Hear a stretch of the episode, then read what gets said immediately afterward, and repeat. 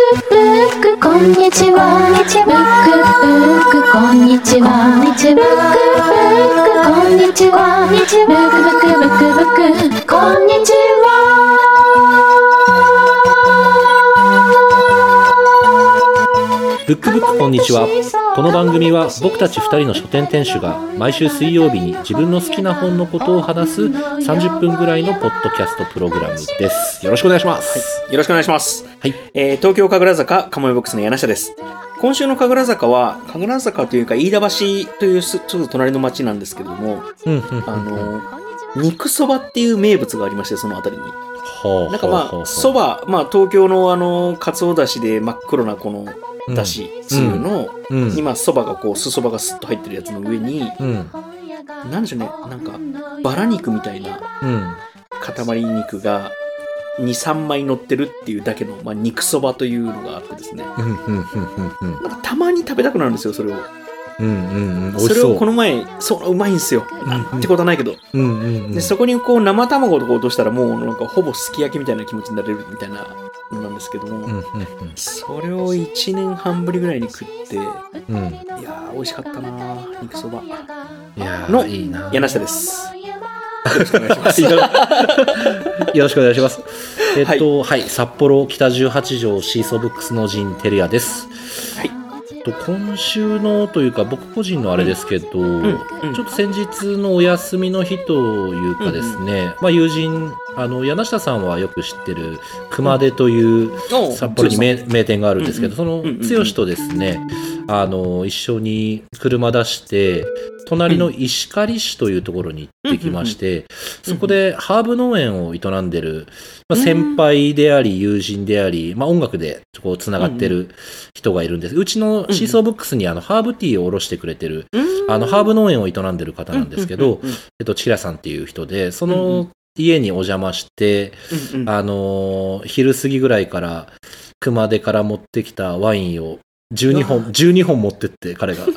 あの、剛くんのワインの持ってき方の数おかしい、いつそも。うそう、おかしいんですよ。なんかいつも、なんか毎回、いや、これちょっと、あの、はちゃんと払わせて、みたいな。いやい や、まあ、じ、ジン、そういうの好きだよね、みたいな、そういうやりとりが毎回あるみたいな。いやー、わかる。うんで、タバコのカートンで返すしかなくなるっていう。 そうそうそうそう。そう、そんな、えーそれははい。羨ましいな。え、泊まりがけですか泊まりで、はい。で、9時間ぐらい、僕もレコード持ってって9時間ぐらい、なんかうん、チキラさんのやつも聞かせてもらいながら過ごすっていう、あの、素晴らしい極上なのん一て日を。豊かな。はい、もう。なん僕が背中丸めて肉そばすすってる時にそのことやったんですいやね。 すいません、もうちょっ と。いいなでもななかなかないですけどね。いい日でした。はい。 いやー、素敵ですね。はい。そんなわけで今日もよろしくお願いします。よろしくお願いします。ブックブックこんにちは今日はお題が、うん一人暮らしのそう、おすおすすすめめググッッズ。ズこれまたね、ディレクター、風子先生から上がってき。たお題ですけれど、はいはいはいはい。一人暮らしの、一人柳暮ら下さしん。うんはい。一人暮らしって、初めてしたのって、おいくつの時でしたか僕多分、あの、上京したのは結構早いんですけど、はいはいはい。友達の家に転がり込んだりとかしてたり、うんうんうんうん。意外に一人暮らしし始めたのは、20代の真ん中以降かもしれない。へえ。バックバッカーの宿みたいなとこに、ゲストハウスとかに泊まってた頃は、はいはいはい、もはうい。それこそドミミトリーだったので、うんうんうんうんうん。一人暮らしの真逆みたいな生活ですし、うんうんうんうん共同生活が、時和そうみたいな状態がそれこそずっと続いてて、え、それいくいくつぐらいからですかえ、だから17、8ぐらいから、うん。なんだかんだ多分誰かと過ごしたり、ゲストハウスにいたりみたいな、23歳までは多分一人暮らししてないですね。純粋な意味でのの。いや、逆にそれはそれでそっちの生活に興味湧いちゃいますけどね。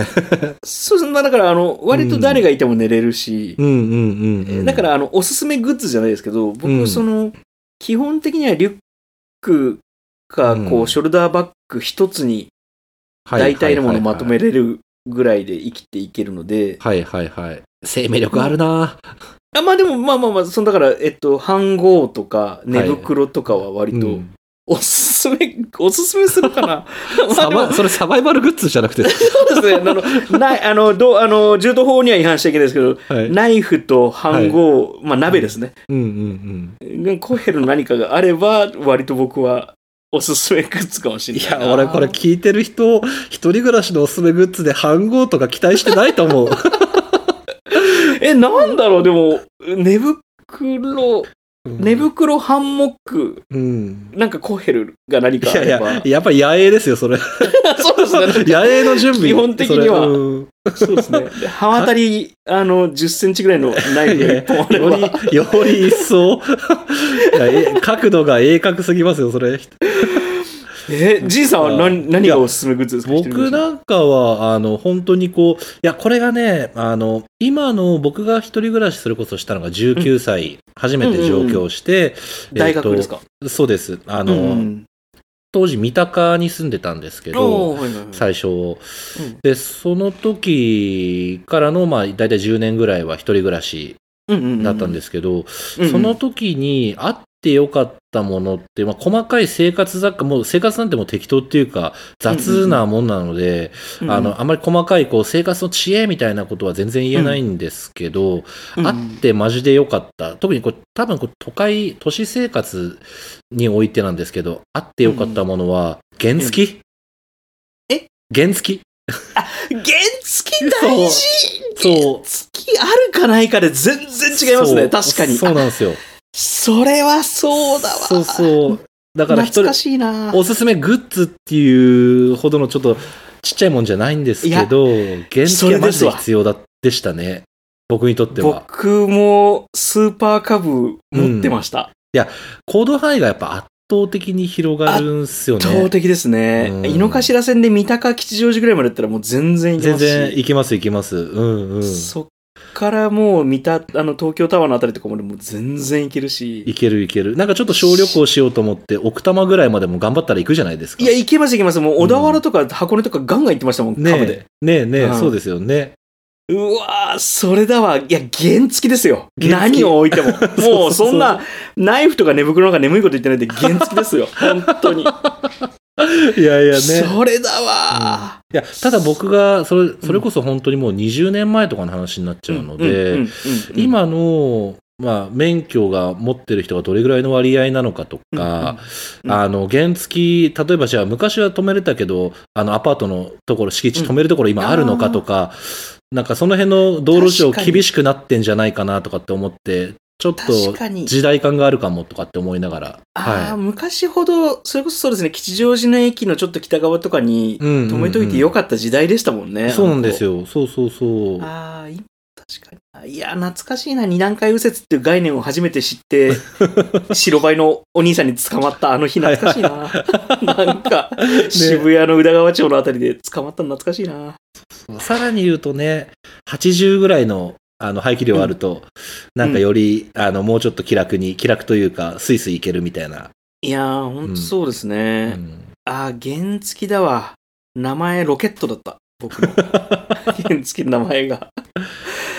そうだ。いや、懐かしいな。その白バイのお兄さんうんから、なんか白バイ設立60周年記念のクレジットカードを束でもらった なえ、な元取ってやろうと思ってなんか切符切られて、はいい、くらか忘れ5000円とかの切符切られたんですよねはいはいはいはい。でまあなんかちょっとまあもちろん僕は悪いんですけど、うんあの二段階右折なの知らないじゃないですか知らないじゃないですかってまあ習ってんですけ どでなんとか元取ってやろうと思って、うんなんか拳銃触らせてほしいなとか手錠ちょっと触ってみたいなとかなんかいろいろ話してるうちに仲良くなって、うんうんうんその白バイのお兄さんからなんか10枚ぐらい500円のクレジットカードをもらってちょうど5000円だったの覚えてますね。へへへそれは、そのまんま大黒屋に売りました。金券ショップに売りましたね、そのまま。いやー、なんか、あれですね、我々の一人暮らしグッズって、なんか、どうなんでしょうね、これ、喜んでくれるいのかな、みんやなー。でもね、うん原付はジンさん本当それですわ。いやもうねそれあるかないか全然違う。そう、だから原付をおすすめしたい。そうですうんね、はい。本当にそうだ。はい。いやーありがとうございました。とんでもないです。それ です。そっとそれやっ、たもう今びっくりしました。正そ解れを忘れてたこと に。正解出した。初めて。はいよかっ初 めてじゃないですよ。 た。じゃあ今日も、ちょっと今週もはいよろしくお願いします。よろしくお願いします。はーい。く、こんにちは。はい。では、今週も一冊ずつ本を紹介していきたいと思います。はいよでろしくお願いしますよろしくお願いします。今週のテーマ、これまた、迷いがいがあるというか、広すぎて、はい。難しい料理。はい。はい。そうなんですよ。僕最初結構ちょろいなと思ったんですよ。うん。料理なんて、うん。いくらでも本あるじゃないですか。そうですね。で、これ、ほん、逆に難しくて、いや、本当に。ね。じ、どっちからいきますいや僕の方からちょっと今回じゃあやって、あの、久しぶりにじゃあ最初にちょっとはい紹介させてもらいましょうかな。はい。ええ、あのー僕の方はですね、うんえっと、ヨーロッパ旅ご飯。ああ、僕これ読んだことないです。これね、コミックエッセイなんですけれど、えー、うん、うん。はい。あの、本当にタイトル通り、あの、うんご夫婦かなえっ、と、うヨーロッパのいろんな町々に行いって、うんうんまあ、カフェに入ってご飯を食べたりとか、あとは屋台飯みたいなものを食べたりとか。で、それが、まあ、全部イラストで料理とかも書かれてるんですけれど、うんうんまあそれもこれもその前後の入るまでにちょっと逡巡するあの感じとか、ここ当たりかな、外れかなとか悩んだりとか、うんうでん当たりだったっていう喜びだったりとか、うんうん本当に僕、うちがちょっとこう母体が宿っていうこともあるので、、旅気分も味わえる、あの、なんかほっこりする感じの本をうんうん今回、。まあこれもちょっとお気に入ってるかもしれないけれども、すごいいえいえいえおすすめの、本 お気にお気に入ってない です。当おで気すに入かってないです、全然。いやでも美味しそうなんですよ、本当に。これは、あの、うん彼ら彼女らは、まあ、うん女性が女性さんか。あの、ヨーロッパのどの辺旅してられてるんですかえー、とかなりいろんなところ行ってまして、うん場所で言うとパリ、ロンドン、うんアムステルダム、うんフィンランド、ベルリン、あまあ、いろいろ、は。北に行ってい、いろいろなところ回ってまして、その土地土地の屋台飯みたいな、あのフリッますツねとか、あと、アムステルダムだったら、ハーリングっていう、あの、イワシ、うイワシあの、あごめん、ニシンだ、ニシン。生のニシン漬けの込んマだやリつネ。ですそねうそうそうそう。ああれをこはいはいはいはう、い口、こうやって口に放り込んで食べるようはな。いはいはいはい、上から入れてる。あそうですそうです尻尾持って。そうそうそう、そういうのとか、あとは、あのーフルブレックファストとか、たまにはうん。。ああ、トマト焼いたりするやつ。はいそうですそうです入ってるやつねそうですはいははいいはいはい。いろいろこう紹介されてまして、あとワッフルとかですね、えー、ホットドあお腹ッ空いグ。そうで、なんかこう、なかなか今、ね、もちろんこうこういう状況ですから、てきた、うんうん旅行行く機会がないから、これを見て、ぜひ旅行気分に浸って、ちょっと、うんあいくいつかのこう旅に備えてお腹空かして欲しいなって思いから、ちょっと今回選ばせてもらいました。ブックブック、こんにちは。ああ、それでも、はい。僕も全く同じ選び方かもしれないです。えー、あ本当のですか、うんいろんな、あのいろんな本よぎったんですよ。それこそ、うんうんうんなんだろうな、包丁人味兵みうんたいな。 はい僕もそれよぎった。ですよね。いやそうなんですよ。そうそう。あの、もう、やけくそな料理漫う画。んうんうんうんあの包丁一本持って、はいあの、和食の小せがれが、はいはい洋食の世界に飛び込んで、うんそこでこう、日本全国の包丁人とやたらめったら、なんか、魚を爆発させてから解体したりとかいうやけくそな料理対決をし続けるっていう、はいはいはいはい。往年のジャンプの漫画なんですけど、うんうんとか、うあとですね、それそれこそあの、えっと、土井先生の一汁一菜だったりとか、はいはいあの、料理とリタっていう対談集うんうんうがんすごく最近読んでよくて、んうんあうのんまあ、そういうのですとか、うん。あと料理のエッセイですとか、うん。いねろんなのがよぎったんですよ。はいあの、あと、高田先生の、あの、身を尽くし料理長とか、時代劇の、うんうんあうんのうーんうんえっと、江戸時代の、まあ、料理、まあ、上方から上がってきた料理人が、江戸、東京で、まあ、どうやって料理作っていくのかみたいなうんうん人情話ですとか、はいはいはいはい。と同じ江戸時代で、大江戸キッチンっていうですね、あのー、うんうんうん十何代続いた料亭の息子が、まあ、これちょっと今絶版になってるんですけど、うんうんうんあのー、タイムスリップして、うんうんうんその初代の、あの、自分のご先祖様の危機を一緒に料理で救うっていう。うんうんうんうん。で、彼はフレンチを学んでたので、うん、あの、カモを、そのはいコルベールですね、青首のカモを、なんか胡椒がないから山椒でなんとかグリルにしたりとか、そういうことをこう、七輪で一生懸命カモをフレンチ作ったりとかするっていう、まあへータイムスリッ、プもの料理漫画とか、うんうん、いろんなのがよぎったんですけど、うん、最後選んだのが、はいあの、やっぱり僕も世界中の料理が見たいなと思って、うんうんうんあの、TOTO 出版さんっていう、あの、い建築系の本をすごく出してる、あうのん出版社なんですけれども、うんそこのですね、地球のご飯っていう、うんうんまあうん半分写真、写真集とは言わないですけど、あの、300ページ近くある結構大判の図鑑みたいな本なんですけど、へえなんかめくっていくと、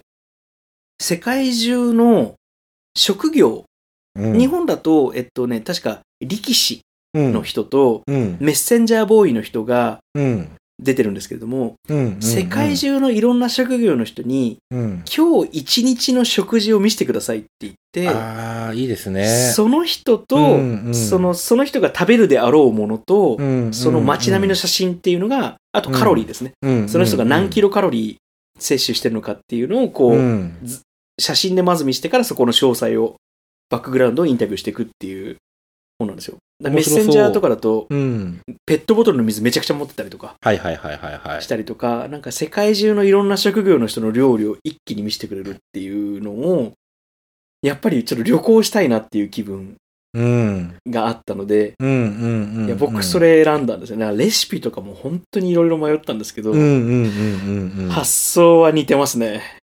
いやーやっぱり旅したいですからねなんかいろんなだ料理の喜びって、うんまあ、作るのも食べるのももちろん楽しいんですけど、うんうんまあ、こと食べることで言うとうん僕なんかね初めて食べる、うんそしてなおかつうんいろんな味がする、うんすごいうんうんアホみたいな 発わ言かなりんますですけれどそわかのりますホヤとかね。そうホヤとかも複雑じゃないですか、なんかうねそういうものがすごいだからスパイスとかもやっぱり、うん、うん楽しいし、うんなんかね、そうなるとやっぱり世界各国の料理ってそういうのを割とこう、端的にこう、経験させてくれるっていうか、うんなんかその楽しさありますよね。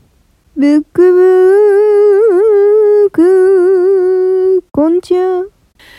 いやー、本当に生まれ変わったらじゃないですけど、料理人になりたかったですね。いやー、ちょっとわかるる、ちょっとわかる、マジで。言葉を超えますよね。うん。うまいもん。あの、うんミュージシャンと、はい。やっぱ料理人は、ちょっと言葉を超えて、うん。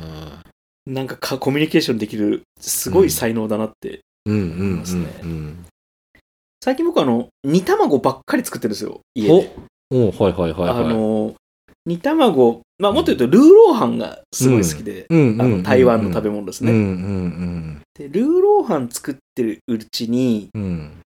なんかこれ煮卵でもできるかもと思って、はいはいはいはい。ルーローハンって、まあ、あの作り方の中であの肉と一緒にうん。卵を煮るので、うんうんうんうん。ゆで卵を、うんどうしてもハードボイルドなうん、ルーローハンになるわけですよ、うんうんうんうん。なんか半熟でルーローハン食べたいなと思って、うんうんで煮卵を半熟の状態にしてから後から乗っければいいじゃんとうん。う思ったんですよね、であもう喋ってるうちにどんどんよだれが出てきたなん かあのつばつばが あのルーロあれ煮卵って煮卵っていうぐらいから煮るんですけど、んなんかめんどくさくなって、もうみりんと水と醤油とまあ酒ちょっと入れて、うんもう煮切らずにそのまんまゆで卵、半熟のゆで卵をぶち込んで、うんで、八角かオールスパイス入れれば、うんそれなりになるんじゃないかなと思って、うんうんうんずずっと漬け込んでるんですよ、2、3日。はいはいはいはいはいいや、これがもう本当にエキゾチックというか、うんアジアの香りというか、うんうんうんうなんんかもういきなりそれ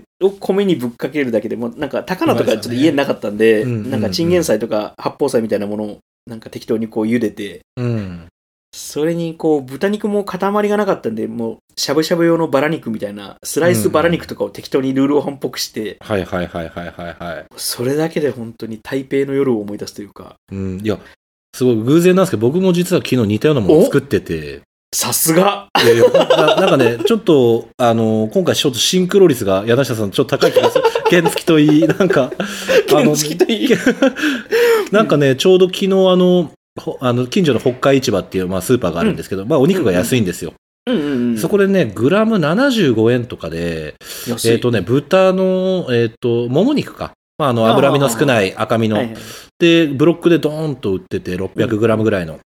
で、それをいいね、ですあの、ちょうど、あの、ルーローハン的な八角入れた味付けで煮て、あーまあ、チャーシューを作ろうと思って、はいはいはいはいはいで、それで一通り作って、うんうんうんあの、まあ、煮汁の中にネギ、あの、ネギの青い部分、生姜に、はいとかを入れて、で、八角入れてみたいなことをやって、うんそれで、まあ、あの、冷まして、えっ、と、今ちょうどジップロックに煮汁と一緒に、あの、別で茹でた、それこそ半熟のゆで卵を煮汁につけはて寝かせてるところです。うわーえ、ジンさん、煮卵って、うん。何日目がベストですかああ、ちょっとその前に、煮卵っていはいくつ作ります僕ね、今回5個作りました。あ、ぐわでわかるー。うん いつも僕ね、5個か6個か7個かいつも迷って、はいはいはい。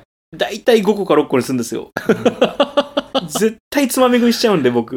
いや、しますよね。つまみ食いしますよねうん。いや僕ね、多分ね、うん結局あれはね、2日だと思うんですよ。うんうんうん。2日ぐらい申し訳がないいけいかどもしれない。だってはい申し訳 誰なにいですいや誰に申し訳ないな。いや、でもやっぱあの、その、プロがつお店で出すのとかで、うんやっぱ2日置けないじゃないですか。うんうんうんうんうん。だから、やっぱこう、なんか、あの、プロっぽくとかお店に近づけようとすると、うんやっぱどうしてもその夜とか翌朝うんのものを作りたくなるんですけど、うんうんうん。煮い卵はやっぱ2日置きたくなっちゃうんですよね。や、煮卵って結構本当に優秀ですよね。ご飯食べれますもんね。優秀で。す。食べれます。。うん。であの、煮汁をどう再利用するかとか、本当に楽しいですもんね。ありますね。煮汁は使います基ね。本はですよね。うん。なんか、あの、キャベツ、炒めたキャベツに最後その煮汁かけて食べたりとか、うんうんうんうんうんう。なんんか、あの、それに酢入れて、縮みのタレにしたりとか、あー、うまそそうなんですよ。うんなんか無限ですね。なんかラーメンに使ったう。うんうんりうとんか。うん。あー困った。いや、お腹減りますね、こういう話。お腹空いてきましたねなんねえ、本当 いに。やー、あと、スイートチリソース。で、これ、ま、あれだ、本の話何もしてねえ や。ごめんなさいスイートチリソースを1本買ったんですよ。なんかはいはいはいはい。どうせこんなもん、なんか、うんあの生春巻きにしか使わないようなもんだと思ってたんですけど、うん。一1本あると、うん。割と無限で、いろいろ使い道ありますうありますあります。例えば、へーあの、一番インスタントなのは、ん。あの、キャベツ刻んで、スイートチリソースかけて、そのまま食べるだけで、なんかちょっと、といいことした気分になりまますし、うんうんうんうん。この前、あの、エビが安かったんで、エビか、エビとアスパラを炒めたやつを作ったんですけど、うん。卵で閉じようと思ったけど、卵がなくて、うん。で、しょうがないから、エビチリにしたんですよ。はいはいはいはい。で、その時に、なんか、使い切りそうなスイートチリソースの瓶の底に残ってるやつに、うん。ケチャップなかった、 いや何もないんですけど、ケチャップがなかったので、うん。ウスターソース、まあ、トンカツソースみたいなやつを入れて、うん。トマトジュースを入れて、うん。砂糖を入れて、チューブのニンニクと生姜を入れて、うん。で、塩ちょっと入れて、うん。で、まあ、オイルも、あごま油ちょっと入れて、うん。うん。うん。それをこう、シャカシャカシャカシャカって振って、もうフライパンに出して、そこにこう、エビ焼いたのと、あの、片栗粉をこう、ちょっとまぶせて、もう、エビチリ、刻みネギ入れて。はいはいはいはい。これは、美味しかったですね。柳下さんもでも本当料理しますよ。僕も結構多分ね、する方だと思うんですよ。うん休みの日は必ず作ってるので。はいはいはい。ね柳下さんもでも、いろいろオリジナル料理がすごいそして多そ。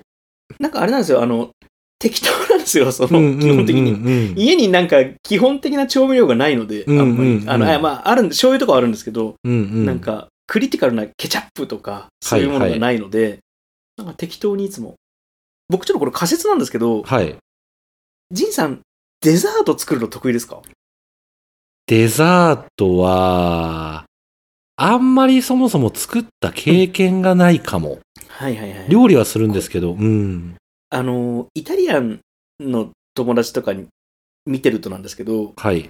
やっぱこう、ドルチェはドルチェの職人がやっぱやってて、うんうんうんうんうん。鍋振るのはなんかこう、リズムとノリみたいなる人が多いけ気がするんですよ。うんうんうんうん。でうんなんかとりあえず適当に作ろうかなみたいな。うん。いや、まあもちろん美味しく作れるんですけど、うん。なんかドル、ドルチェじゃない、あの、デザート作ろうとすると、うん。多分ちょっと一歩遠いそうですじゃん、ね。そうなんですよ、なんかデザートってもうちょっとロジックというか、うんセンスもいるけど、結構あの段取りとロジックとちゃんと測るみたいなの大事じゃないですか。計量とかあんまりしないですからね、僕も。そうなんですよ、僕も。うんなんか、爪の先ぐらいぐらいしか測らないです。ブックブック、こんにちは。レシピ本って何十グラムとか大さじ何杯っていう表記ありますけど、うんそういうのじゃない表記の料理本とかも結構今出たりしてたりするのかないろいろ。ああ、なんでかも、うん。悩ましいですね。どこにフォーカスするかで、やっぱり本当に初心者ににも届けをするとやっぱり大さじすり切り1杯とか書かないと、うんうん 15g って書かないとやっぱりうんうん、そう分でかすりよにくいね気が。するので、なんだっけな、あの、ちょっと本の番組なんですけど、うんうんうん。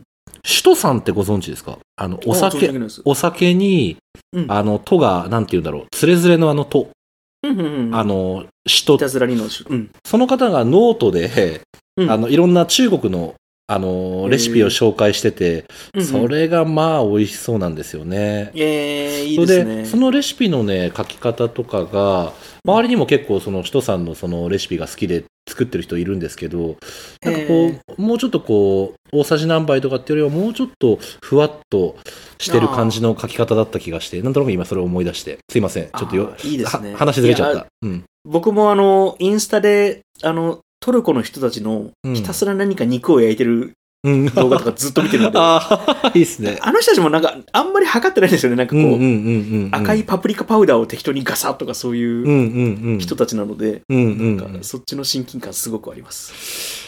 ねいやー、旅して、なんか、その現地の料理とか食べたいな、本当メキシコとかのそうですねタコスとか食べたい、あー本当 に。いいですね。なんうんかアルゼンチンの肉とか食いたいな。ねえ。えーとかいいな。いつかえ、ちょっとねジンさん、あの、うんはいどこにでも今行けるとしたら、どこの国の何食いますあこれ難しいなどうしよう僕どこで僕何決めましたうん はい。熊手に行きたいです。札幌で。札幌で。剛くんのパスタが食いて。うまいっすよね。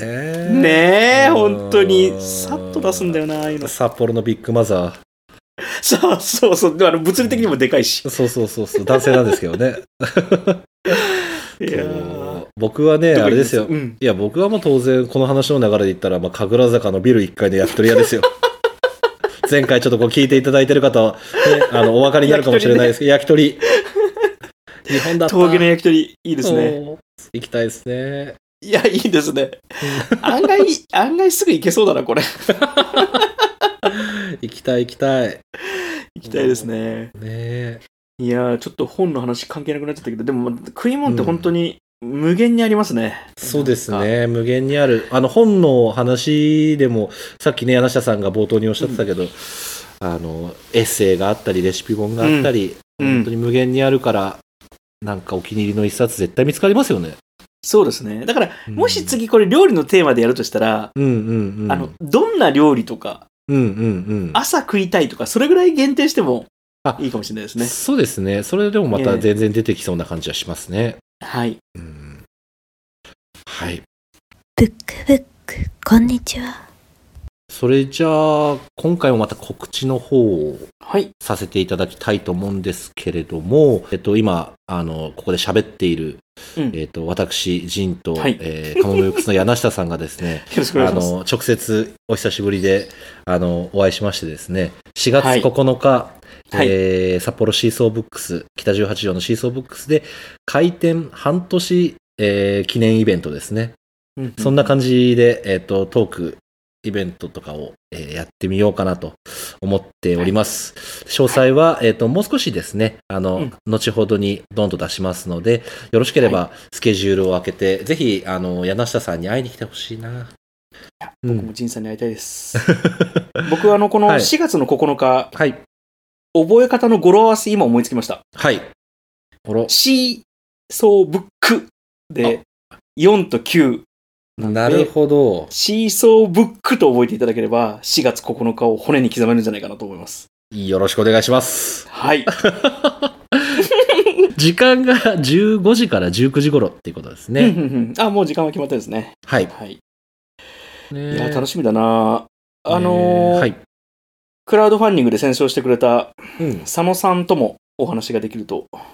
そうですね。佐野くんもちょっと混ざってお話しできる回にしたいなと思う、彼も最近北18条に、あの、うん事務所というか、スタジオというか、なんか、なんて言ったらいいのかわかんない場所を構えてですね、あ、そうなんですね。なんか何やら、あの、動いてますんで、ちょっとその辺の話も聞きたいななんて思いつつ。はああ、いいですね。うん賑やかですね。い。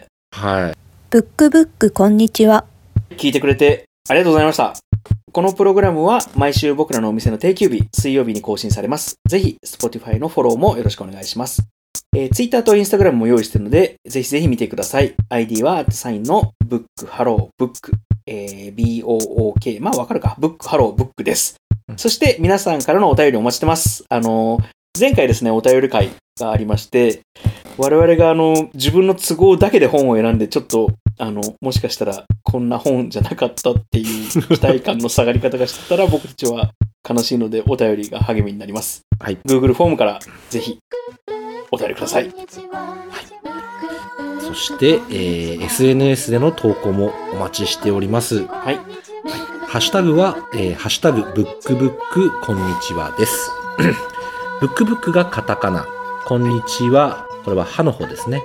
はひらがなで、ぜひこちらの方もですね、あのーいろんなコメント付きで投稿してくれると嬉しいななんて思っております。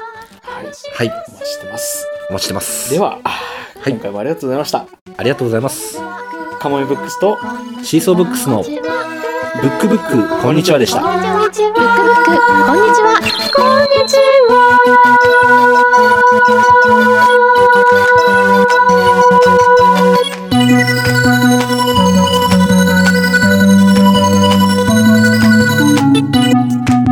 ブックブックこんにちはは札幌北18条のシーソーブックス陣照也と東京神楽坂のかもめブックス柳下恭平2人の書店店主が毎週水曜日に自分の好きな本のことを話すポッドキャストプログラムです。ブ